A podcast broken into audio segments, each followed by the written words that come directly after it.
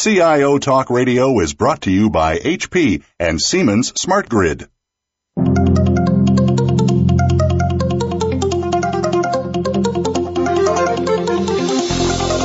Welcome to CIO Talk Radio with your host, Sanjog Aul. All All comments, views, and opinions expressed on this show are strictly those of the host, guests, and callers. Now, here's Sanjog Aul. Hello and uh, welcome to CIO Talk Radio. To learn more about the show, please visit www.ciotalkradio.com. And as always, we invite you to join the discussion on Twitter, hashtag CTR Live, and look for this show as hashtag leadership. Today's topic is back to basics, leading like a kid. And our guests for today's show are Bob uh, Baskerville, who's the CIO of uh, Scripps Network Interactive. Good morning, Bob. How are you doing? Very good, Sanjog. How are you? Very good, very good. Glad to have you. And we have Kathy Edwards, who's the senior lecturer in the Department of Management at the University of Texas. And she's also a co-author of Consulting in Uncertainty, uh, The Power of Inquiry. Uh, so how are you doing, Kathy? Good morning. Good. Good. Awesome. So, uh, for this morning show, we actually had an idea. Uh, what if your young son or daughter came into the office and asked what you did at work and how everything worked? Would you have all the answers? Would you be stumped? We wanted to explore thinking like a kid as an application to leadership and figure out what attributes of a youngster might we apply that we, that would basically make us rethink our process and give us some pure insight and feedback we wouldn't have reached otherwise. And we wanted to start that by somewhat putting uh, our practitioner, Bob, here uh, on the spot with some rapid fire questions, simulating some of the questions that a little boy or a girl might ask to these big grown up experienced CIOs if they, of course, were to come to their office. So let's start with you, Bob, here. So what do you do here if someone comes to you? Well, first of all, the one thing I have to say is um, I, I feel like many days um, this hits home because I do have, you know, a staff of 220 some odd people, and so many times it does feel like some kids. And I, I, I have some wonderfully smart people and very hardworking people, but they come in with some of these kind of questions, particularly for me because I'm newer to the CIO role here at Scripps as well. I'm uh, replacing someone who's been here for for 10 years and retired. Um, I am uh, relatively new to the seat, so I do get the question of uh, what do you do and what am I going to do. So, so Sanjog, to answer your question, what do I do? I am uh, responsible for um, having the the oversight and vision uh, for the enterprise-wide um, technology aspirations that we are going to continue to have at this company. And we have a number of different businesses that we're trying to build to generate a cumulative revenue stream that's, uh, you know, going to keep building shareholder value. Um, and so that's, uh, that's my task, which, um, is, you know, a little bit daunting. It's very, very wide ranging and, uh, there's a, there's a lot to absorb there, but, uh, that's what I do. So great that you gave us a response. Now imagine this response was given to a four year old. Would they grasp it? Absolutely not. okay. So if you were to simplify and you had to explain to someone in a very fundamental way, what do you do? What would that response be? Um, I help people solve problems. Why do you do it? Um, because that's what I, I feel that um, I'm good at and my group is good at. We uh, we we we have fun solving solving problems and creating solutions. And who do you do it for? Many many people. Um, people who are bosses, people who are um, in, you know that just come to work every day and do their functional jobs. Um, but it's again a wide-ranging group, a lot of people. How does it help? How does it help? We believe that uh, I believe that um, it uh, it helps people be better at what they do in their job for the company. Now I see you at on your computer all the time at home. Do you do the same here too? Um, yes, fair amount. All right, great. Thank you. It was you. You passed with stellar success, Bob, uh, on this rapid fire. Now, Kathy, coming to you, the way we try to do this, and of course, you know, person at at the level of experience and expertise that Bob has, the natural tendency would be, of course, as a leader yourself, to talk about things which is assuming a certain uh, understanding of how the business works, etc. But do you, where do you think that uh, undermines what truly a potential could have been when you were to answer things in a very simple and as if you were talking to a kid. I think it's a wonderful analogy to make, and because children do come with a basic curiosity, uh, they come with an openness and honesty that uh, we could all benefit in the workplace.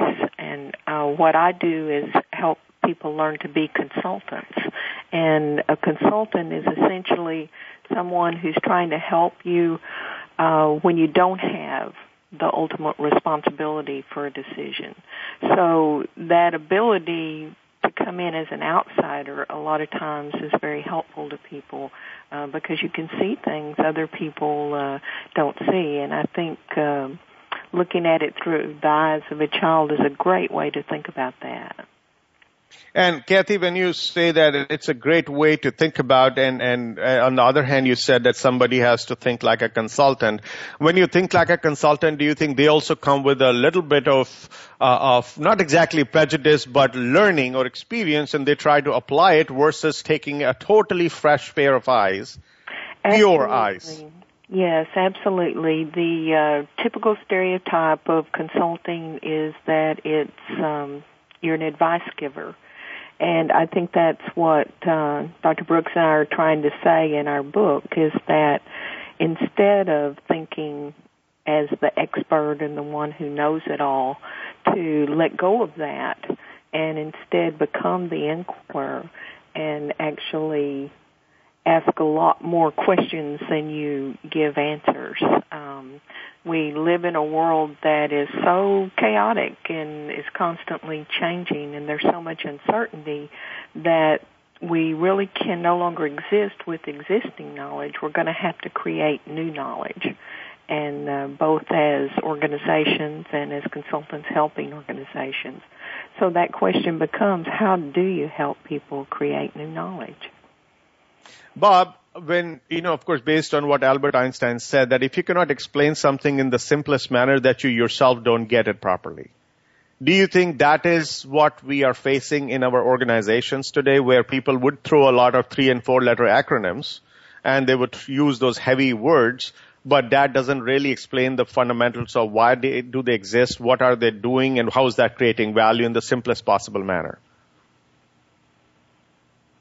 Bob? Yes, yes. I, I actually think that um, you're you're dead on with that assessment. I um, and, and I can say that from experience because um, uh, my background is unique. Uh, coming in as a CIO, I've um, I've been with uh, with Scripps Networks Interactive now for nearly 20 years, and um, I've sat at many seats, um, various seats at the table, if you will, in terms of um, I've run P and Ls. I've um, you know been uh, my my my roots are in operations and technology, but then I spent some time running actual businesses for the company as well and led them to success. And part of the reason that um, um, I was appointed in this this role as CIO um, was to help, hopefully, simplify and demystify some of the things that uh, you just alluded to. Uh, for myself, too, you know, I come in and I, I, you know, the first thing I get hit with are a lot of the the acronyms and uh, the the terms that are are very much commonplace um, in in the industry, um, but are still new to me. And what I'm trying to look at is how do we take technology and make sure that we're aligning it properly with our various businesses in the company and how are we going to continue to add value because all we ever hear and I know this for a fact from having sat on the other side of the table is there is let's not kid ourselves. I mean, I think there's a stigma that accompanies IT in in many many organizations just by the very nature of association there. And so for me, what I'm trying to do is build value with what we do, but also in some way, shape, or form, um, create a better level of simplification um, for what our customers' understanding is. Um, in terms of what we bring to the table, uh, if that makes sense. I, I, I think it's kind of spot on with the topic you were you were talking about today, Sanjog. So, Bob, when you do have people come to you, and you mentioned that some of people are like kids, or, or there are some questions asked, and maybe the the prevailing norm is that there is you should not be asking a dumb question, but there is actually no dumb question. If you were to ask a simple question, that means there is a funda- fundamental issue in terms of their understanding. That's why they're asking it, and that should be seen as an opportunity versus somebody being looked in a condescending manner and and formed wrong impressions about them. But why do you think that culture persists in most organizations today when we are seeing the value of, of that fundamental understanding and the value of how they would be able to work based on the clarity that they will have otherwise? Um, I think. Well, I look. I, I think it it starts with me. It's funny you you made that mention about there's no there's no dumb questions because I I I preach that regularly in my in my early days in this role. One of the things I've told people is um, I have my eyes wide open that it often, uh, particularly when it comes to technology, I'm going to probably be the dumbest guy in the room sometimes, and uh, and I I fully expect that. So I tell them I was like, just expect you might hear questions from me me where they might it might appear to be a head scratcher for you as to why I'm asking it, but I think you have to have that open level of communication and um, really make sure that people understand that you're not going to be. I, I've always said that I'm not going to be that person that's going to just go through the motions and act like I know what this means because that's going to come back and haunt me later when I'm trying to, as you just said, uh, maybe explain it and try to simplify it for the kids or or whoever would be coming in and asking those questions because there's going to be people on this team looking to me for those answers over time as well. And so for me, I need to continue to learn and continue to absorb, and um, that's to me that's exhibiting proper leadership anyway. Is just uh, admitting that you don't know what you don't know, but you're also you know you're presumably in that role to be a, a because you're a quick study and you're going to be able to apply all of that to what what you're building for your next generation of, uh, in this case, an IT organization.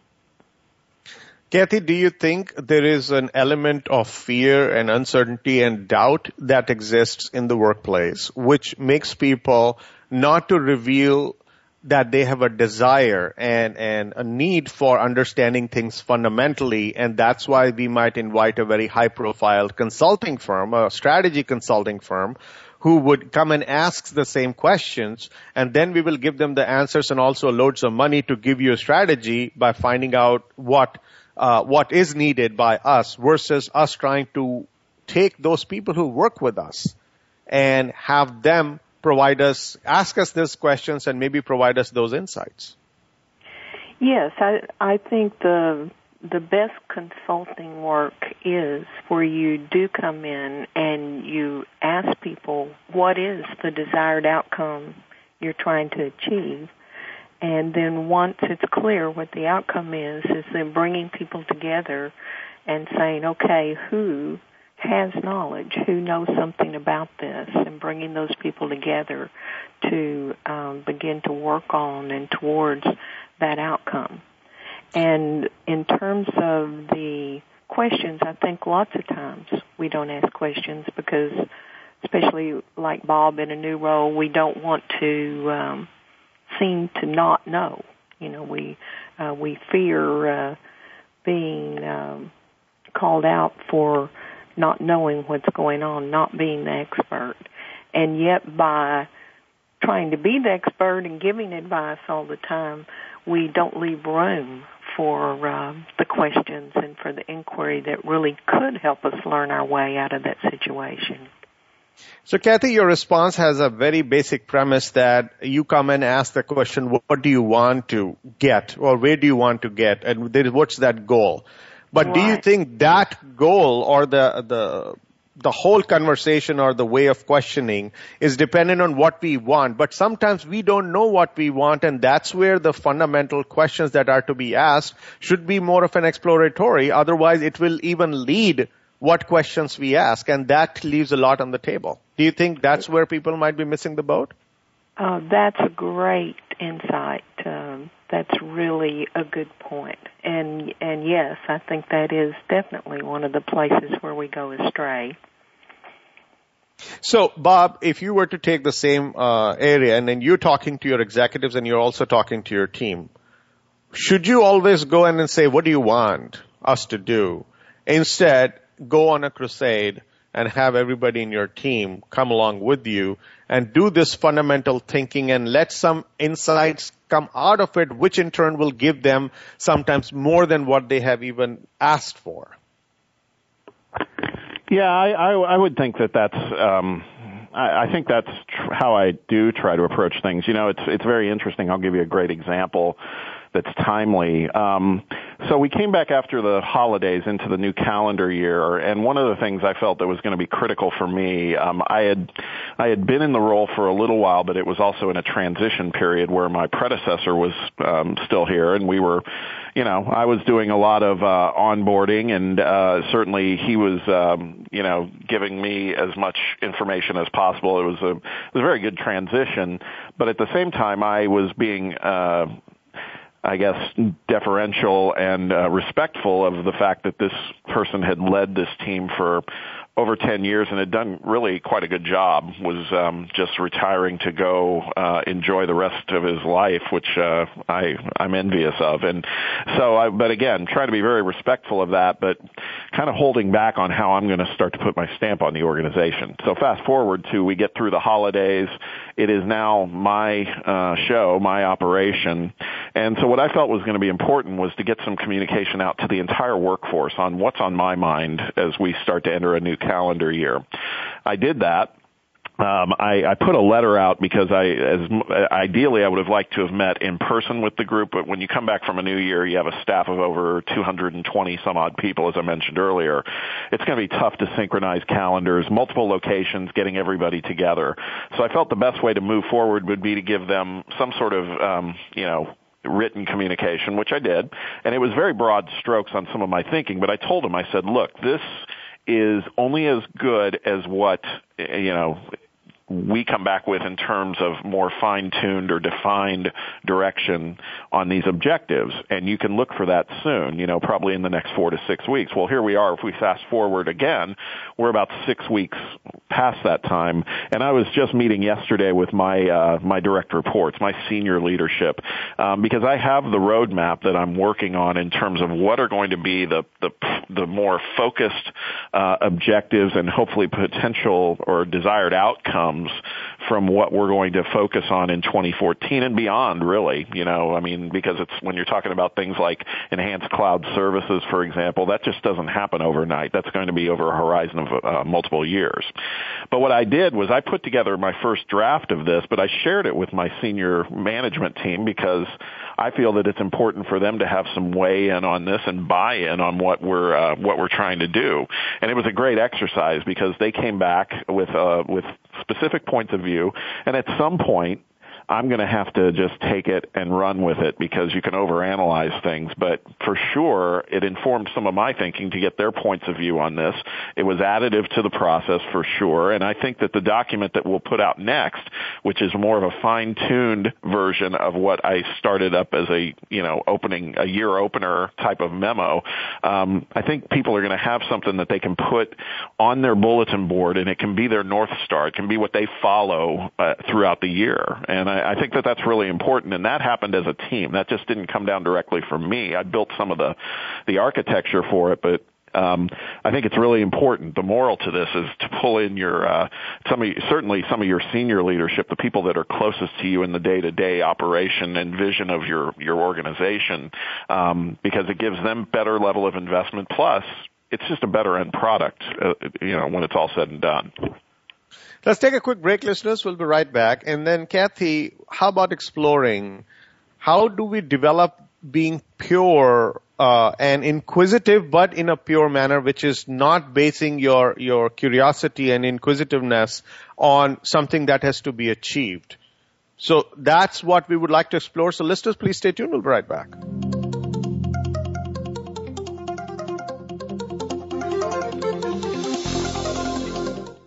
U.S. and Canada represent just 5% of the global population, but collectively we consume about 35% of the world's resources. Supply is not keeping up with demand, so change is not an option, it's imperative. Siemens brings knowledge to power through modernization, responsible energy consumption, and greening the grid projects. Siemens Smart Grid has the answers. Just Google Lead the Charge portal.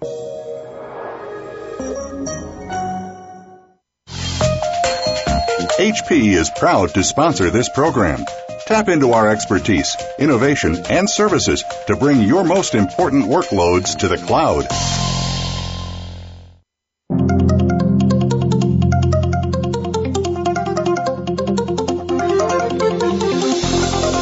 You are listening to CIO Talk Radio with Sanjog Aul. To learn more about the show, please visit www.ciotalkradio.com. If you have a question or comment, call toll free at 1 866 472 5790. That number again is 1 866 472 5790. Now, back to the show.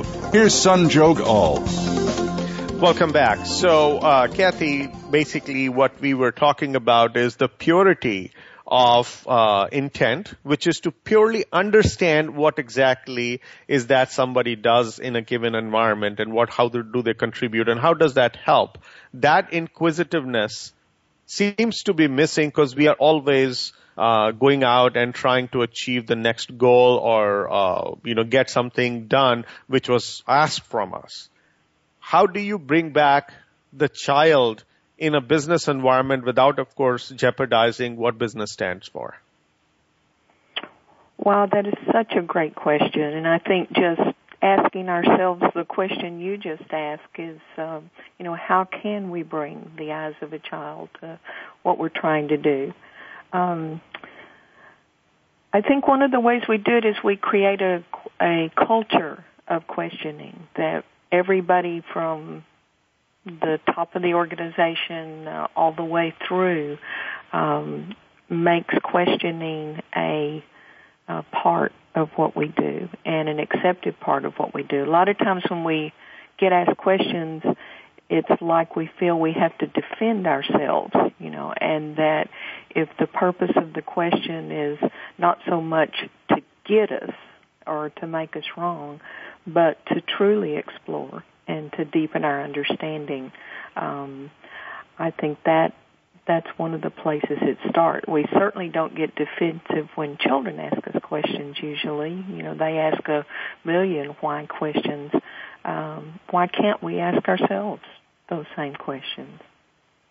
So, Bob, what is that comes to your mind, and especially let's go back to a couple of questions that I asked as a rapid fire, where you were successful, but what, how did it kind of rattle you a little bit from within to say, okay, I'm used to answering that in a very professional manner, but talking to a kid, I have to do something different. What what did it do to you? Um, I'd say it, well, it challenged me. I mean, you know, when I gave you my first, uh, it, when I gave you my first answer, Sanjog, you know, I mean, I, um, I, I spend a lot of my time talking to to adult workforces, investor bases, all sorts of various people, and um, you know, my first inclination, even preparing to answer the question, was to be in you know some level of um, of corporate speak. I mean, there was substance there, but you know, it's it's always about how you fashion the answer. Whereas, where in fact, the the point is, you said it. You were like, well, what if it's a four year old kid? Well, then, boy, it gets really, it has to really get, um, you know, quote unquote dumbed down, but um, but it's what I, what the takeaway is that's really important here is there are people that are going to be coming to you with less working knowledge of what the the vision of the organization is, and also what the company's goals are, and how are you going to explain that to them in a way that they can invest their efforts into it properly and really feel like they're a part of it rather than just working towards um, you know, some higher ups um, incentives, you know, financial incentive goals that you know people that they don't even get to meet or know. So how do you get people to, you know, how do you get a workforce um, to make sure that they they stay fully invested in what you're pursuing and what you're trying to achieve, um, and believe that they really, really, really have impact on the outcome, and that's you know that can mean great things for them and their company.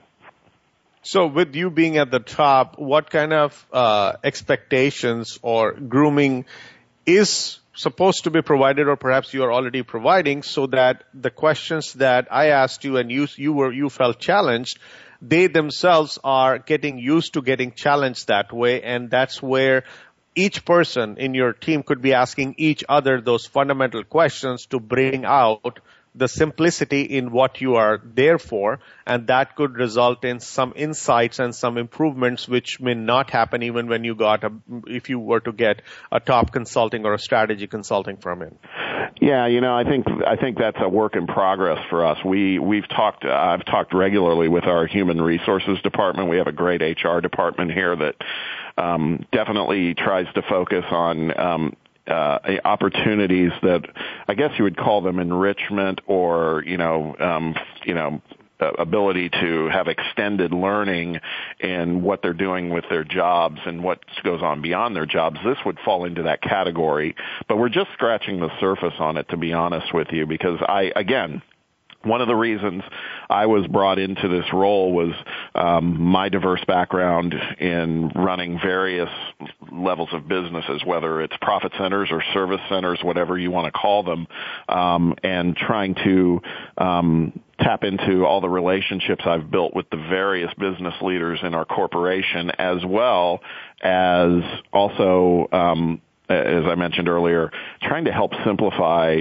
um, the the rubric that is is IT for some. You know, there's many many people who understand what it's about, but um, but we have to start working in the mindset of um, making it more simplified for the layperson, and and because we have many of those, we have a lot of professionals obviously in our company, but that people that may not be as well versed in technology and what it can do for them. What I want to make sure happens is we're trying to recondition people's perceptions that IT is not just the group that fixes your computers. They're the ones who can, you know, provide business intelligence. They're the ones who can, you know, support you in content delivery or asset management or all these other things. You know, as we're deploying our international business and growing our global footprint, we can play a huge role in that from a project and program management perspective. That said, those are great attributes that we bring to the table, but we have to make sure that we're doing this and educating people in a way that they can understand it and it doesn't just make their eyes glaze over when they hear about what we do. And that has to start from within and how we're communicating as a team too and how others in the workforce um, may uh, be able to work in the mindset and understand that it's going to be more about um, being effective, but also simplifying the message a little bit and what what our again what our core competencies really are. Kathy, when you look at an organization and their intention to, of course, de- deliver some goods and services and then in turn make a healthy profit, that's why they exist. What's the mindset? Do they want primarily people who really know how to do something well or there is an equal emphasis on why something is being done the way it is so that there is an ongoing improvement and, and uh, evolution. What what what do what are companies hiring for today and and why is that why part not given importance? Goodness i wish i could ask that uh, answer that. It's um I think that we continue to hire people and promote people for what they know, um, but it's actually, you know, what how you can bring other people along that will um, move you in an organization. And I think CIOs are in a perfect positions uh, to be consultants. What what Bob just described of working with um, the different business units is where you are trying to help people, help them reach goals. You're trying to see the big picture and be as supportive of them in whatever way you can. So Bob's role is constantly, he's not making every decision. In fact, he doesn't, you know, ever probably with most of those business units have the final decision, but he can certainly, uh, he and his people can be the catalyst for questions and understanding and bringing people together who um, need to be talking to each other and need to be asking questions of each other. So, uh, Bob, do you think we are not offering enough time to our people or the breathing room so that they could actually take the time to ask themselves why and also ask people around them why for them to build that fundamental thinking? Is that the workload and work variety issue? Um, I don't. I don't think so. I mean, I, I would have to probably dig a little deeper on that, but I, I would say no. I, I mean, I think again, what I'm trying to do is as as we evolve as a as an organization too. You know, we're we're trying to in the past what what has happened with our IT group is we've kind of taken on all comers, and what I mean by that is you know people had needs to be addressed or or serviced or facilitated from our end, so we did it, no questions asked.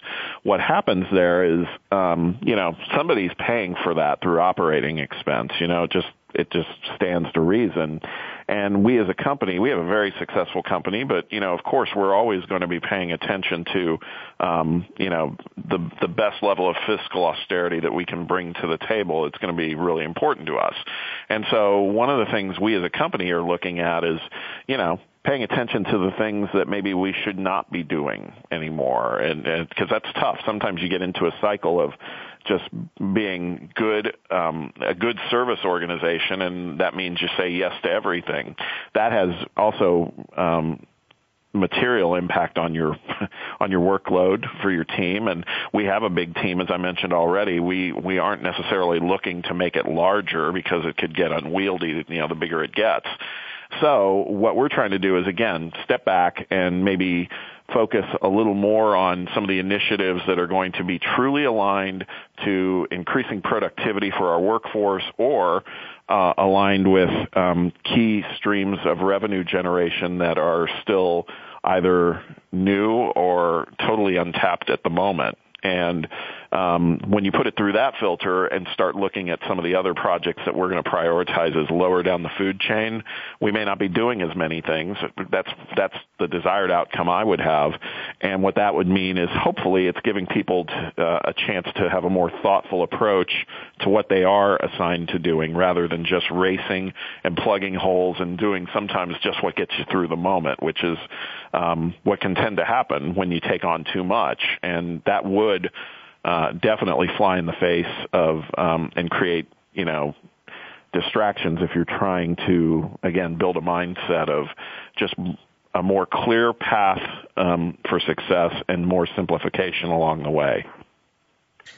Let's take a quick break, listeners. We'll be right back. And Bob, if we were to take this as an exercise where instead of you as a top person who is expected to know a whole lot more than the rest of the crew about vision and, and what needs to get done, etc., and instead of that type of a meeting, all hands meeting called, maybe a meeting is called where you don't, you know the least and let other people explain to you and let that become the norm. And that could give the idea about how much do other people know. Because what you are telling them perhaps might be interpreted differently but when they explain it back to you that could give a totally different sets of insights on what people think they know and that creates an overall validation of where we are going with everything that we are doing. Please stay tuned listeners. We'll be right back and explore if this is a possibility and if this can be ingrained in our culture.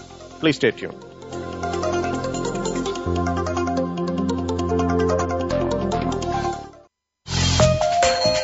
HP is proud to sponsor this program. Tap into our expertise, innovation, and services to bring your most important workloads to the cloud.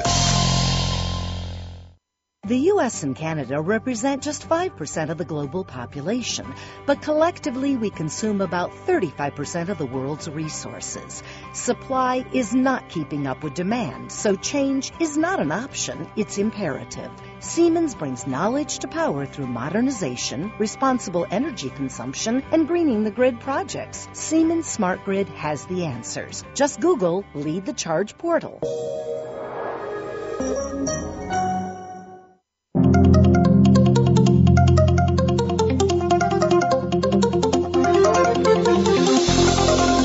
You are listening to CIO Talk Radio with Sanjog Aul.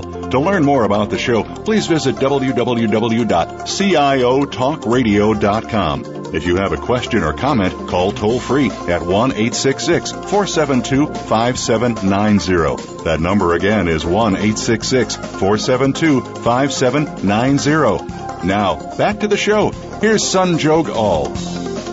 Welcome back. So, Bob, what would be the possibility of creating uh, an environment where you know the least and you are being informed and educated and enlightened by the people who work with you or for you on a regular basis, and in that process, everyone benefits and creates that kid-like uh, approach that we have been talking all along during the show.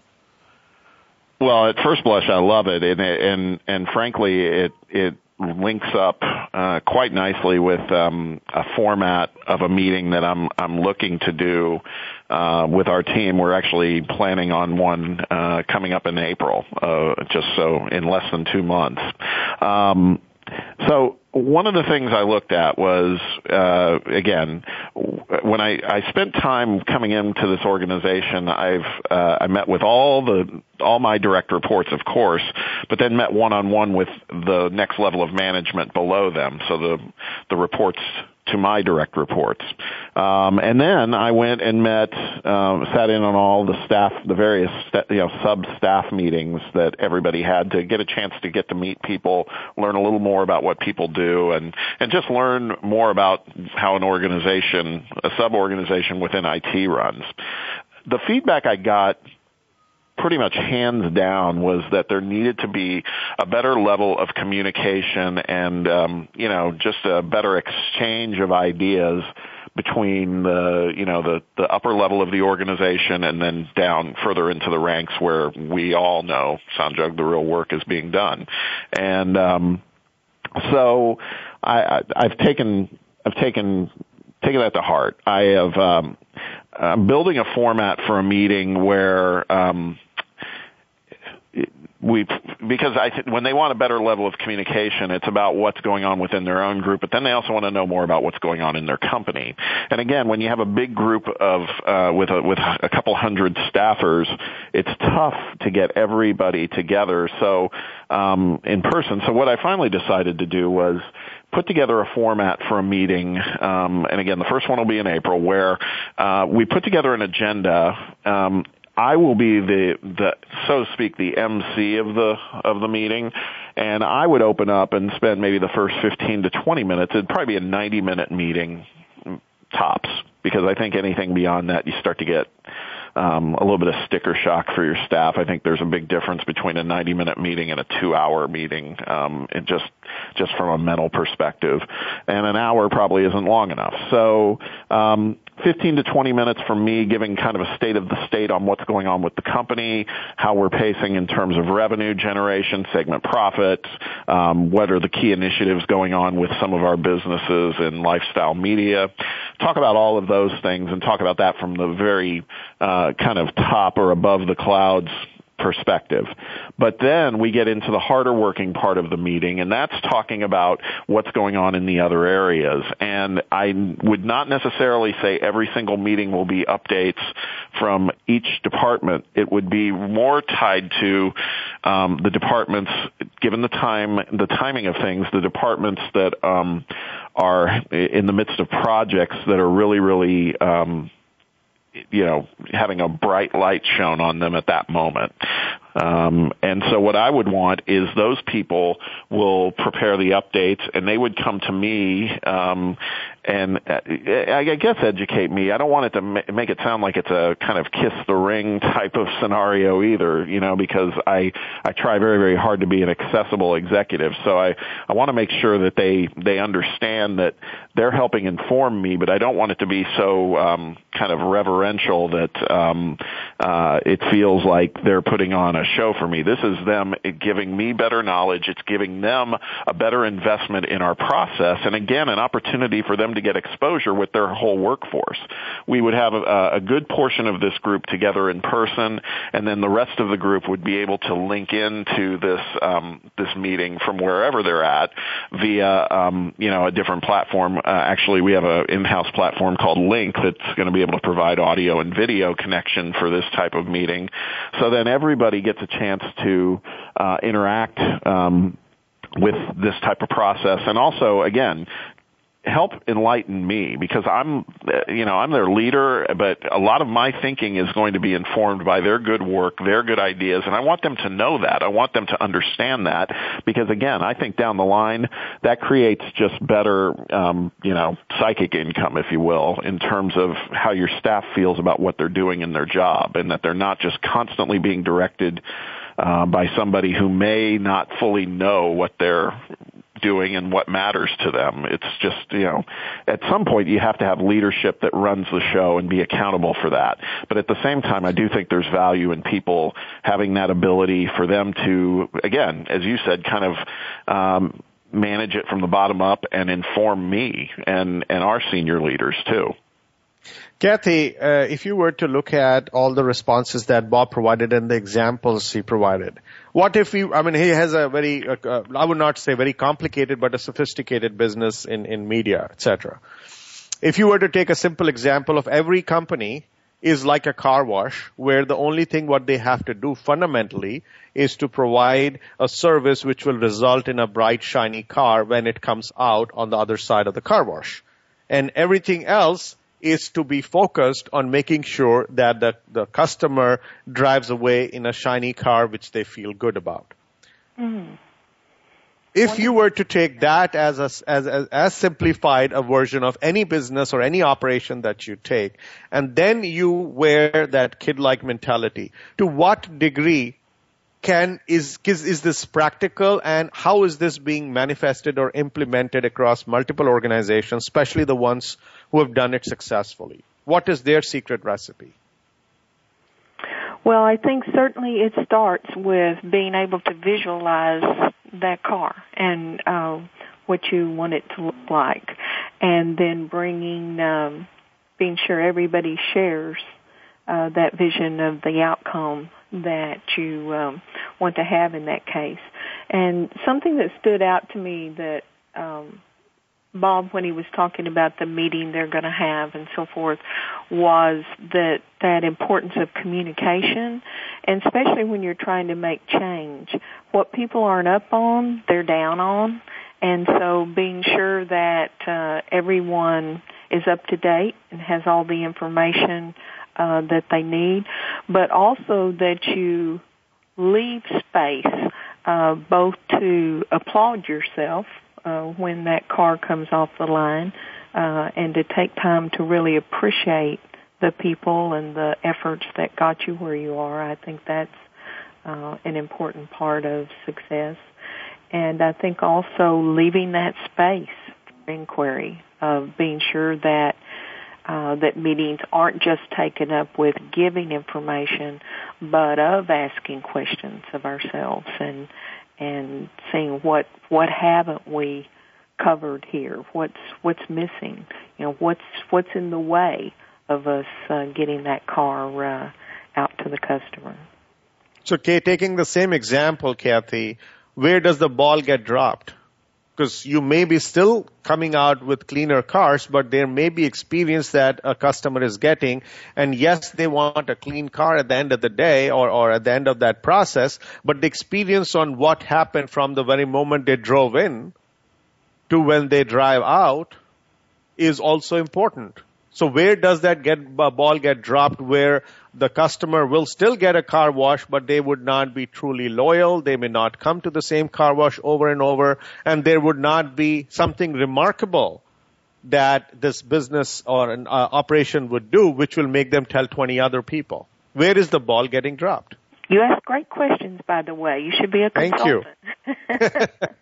the um, uh, I think many places, and I think we could, you know, that's a a very long discussion, but I think one place is is simply in systemizing things, of looking at the whole system, looking at all parts of um, that process and how it gets done, um, but also being sure that you bring uh, people together. It's equally important uh, what people's emotions are about uh, what they're doing, and that you leave opportunities for people to talk about how they're feeling about their work and and how to improve uh, the product, etc. Of being sure that people have opportunities to build relationships with each other that are positive and productive and that everybody feels part of the process and can feel proud when that car comes out on the other side. Bob, when your uh, and we'll take a quick break, listeners. But when we come back, Bob, the experience that we spoke about from a car coming into the car wash and going all the way out, and the experience, how can you keep the process in such a way so that people are cheerful? Because that creates innovation, that creates creativity. How do we do that before we uh, uh, get the car out so that there's a good experience? Please stay tuned, listeners. We'll be right back and explore. The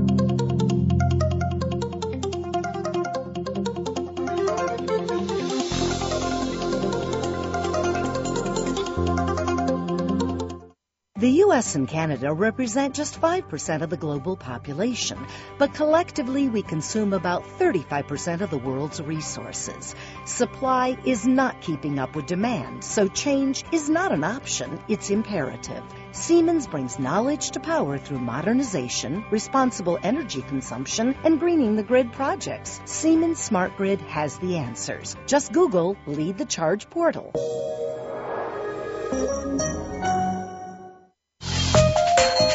HP is proud to sponsor this program. Tap into our expertise, innovation, and services to bring your most important workloads to the cloud.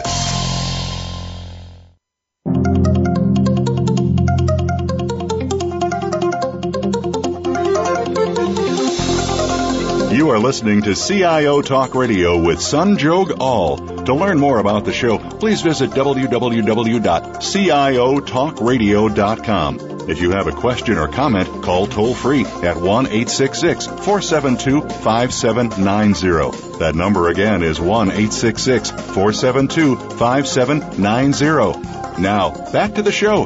Here's Sanjog Aul.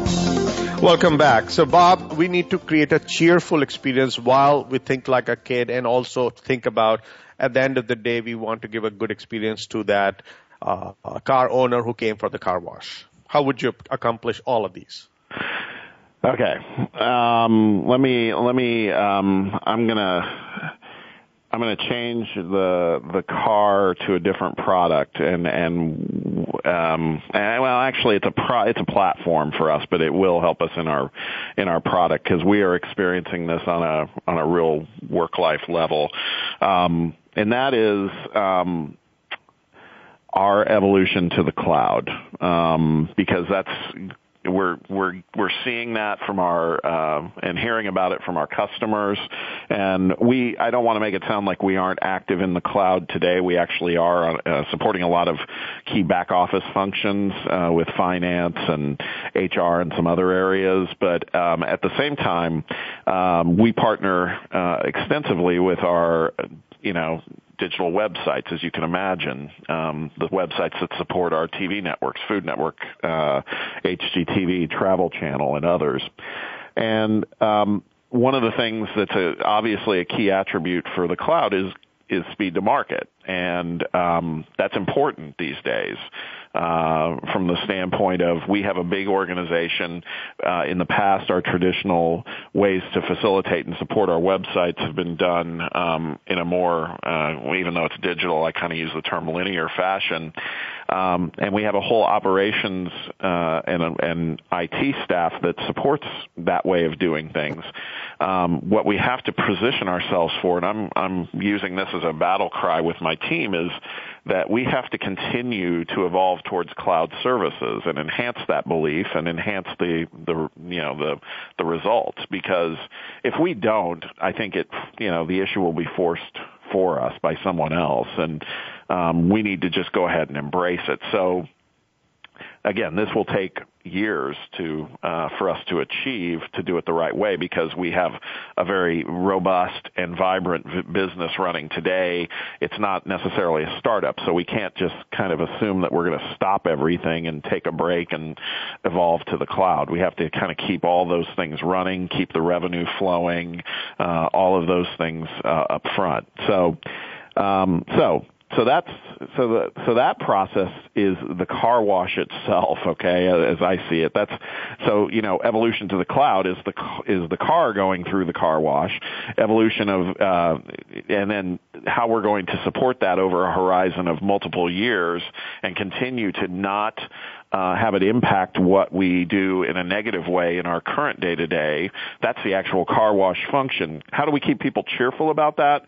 I think what we have to do is is make sure that they understand that this is a part of our future, but technology is continuing to evolve. Whether it's the cloud or whether it's mobile, it doesn't really matter. We have to continue to be um, kind of a in a in a constant refresh mode for our skill sets. And if you think about that in its purest sense, that's going to be really invigorating, or it should be. Um, I think some people worry that it might mean that it's going to create obviation of their role or their job. I think if you flip it and and think that you know because nobody's coming in and saying, look, we're trying to get to a better level of automation so we don't have to do it with as many people. That's that's not the kind of company we run.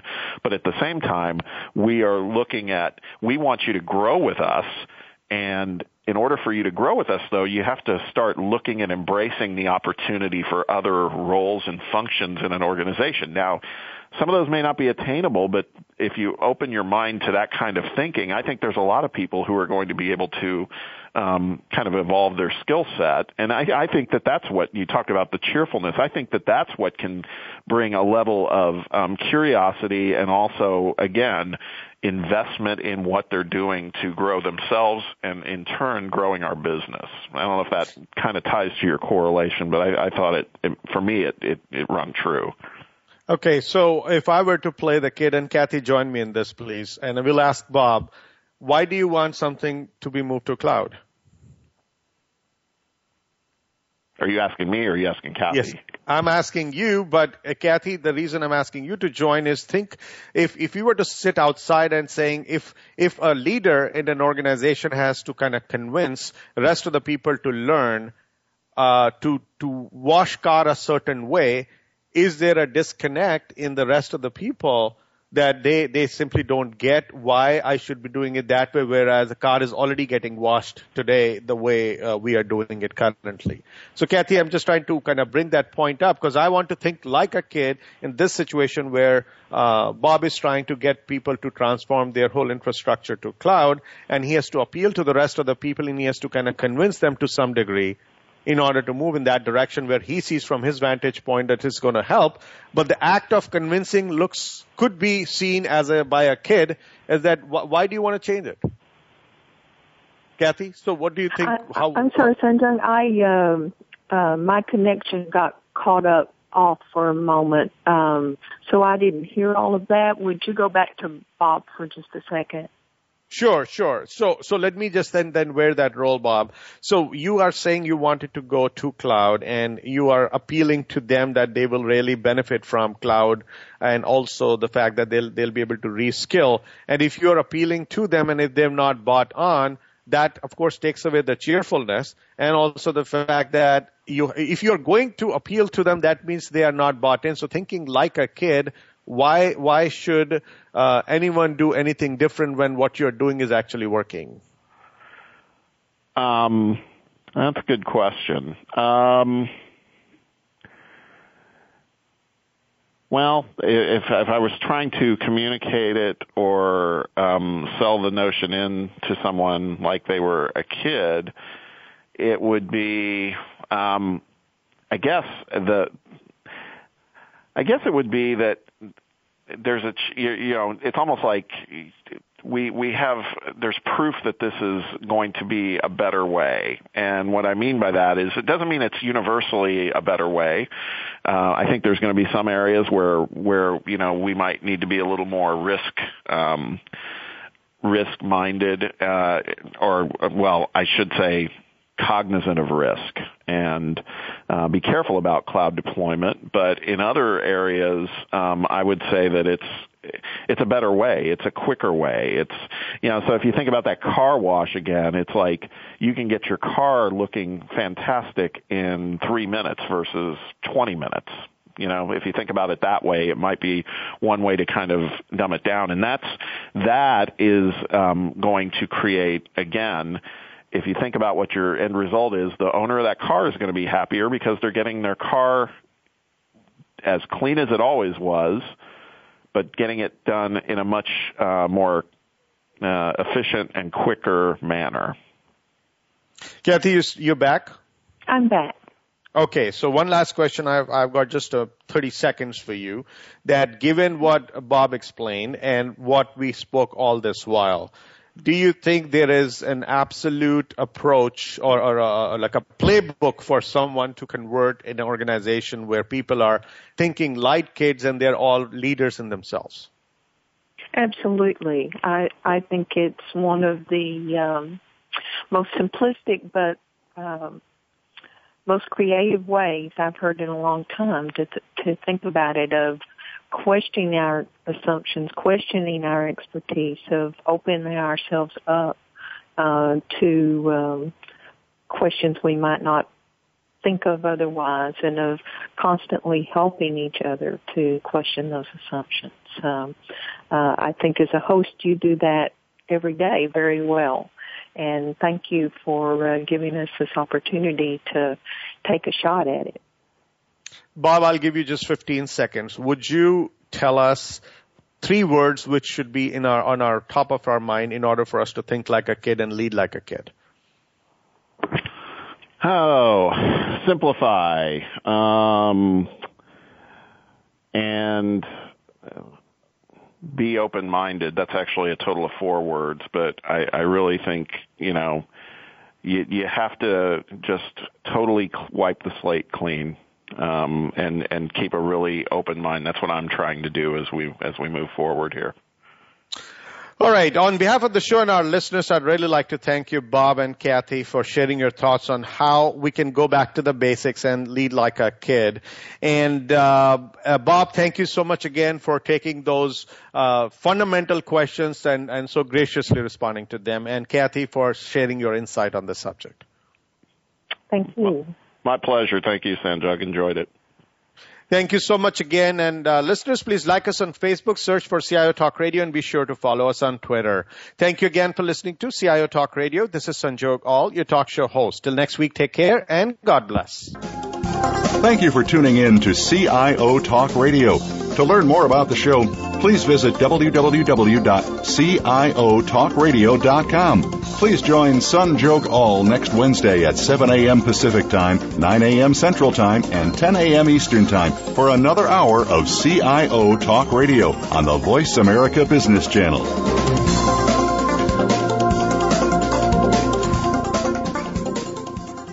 CIO Talk Radio is brought to you by HP and Siemens Smart Grid.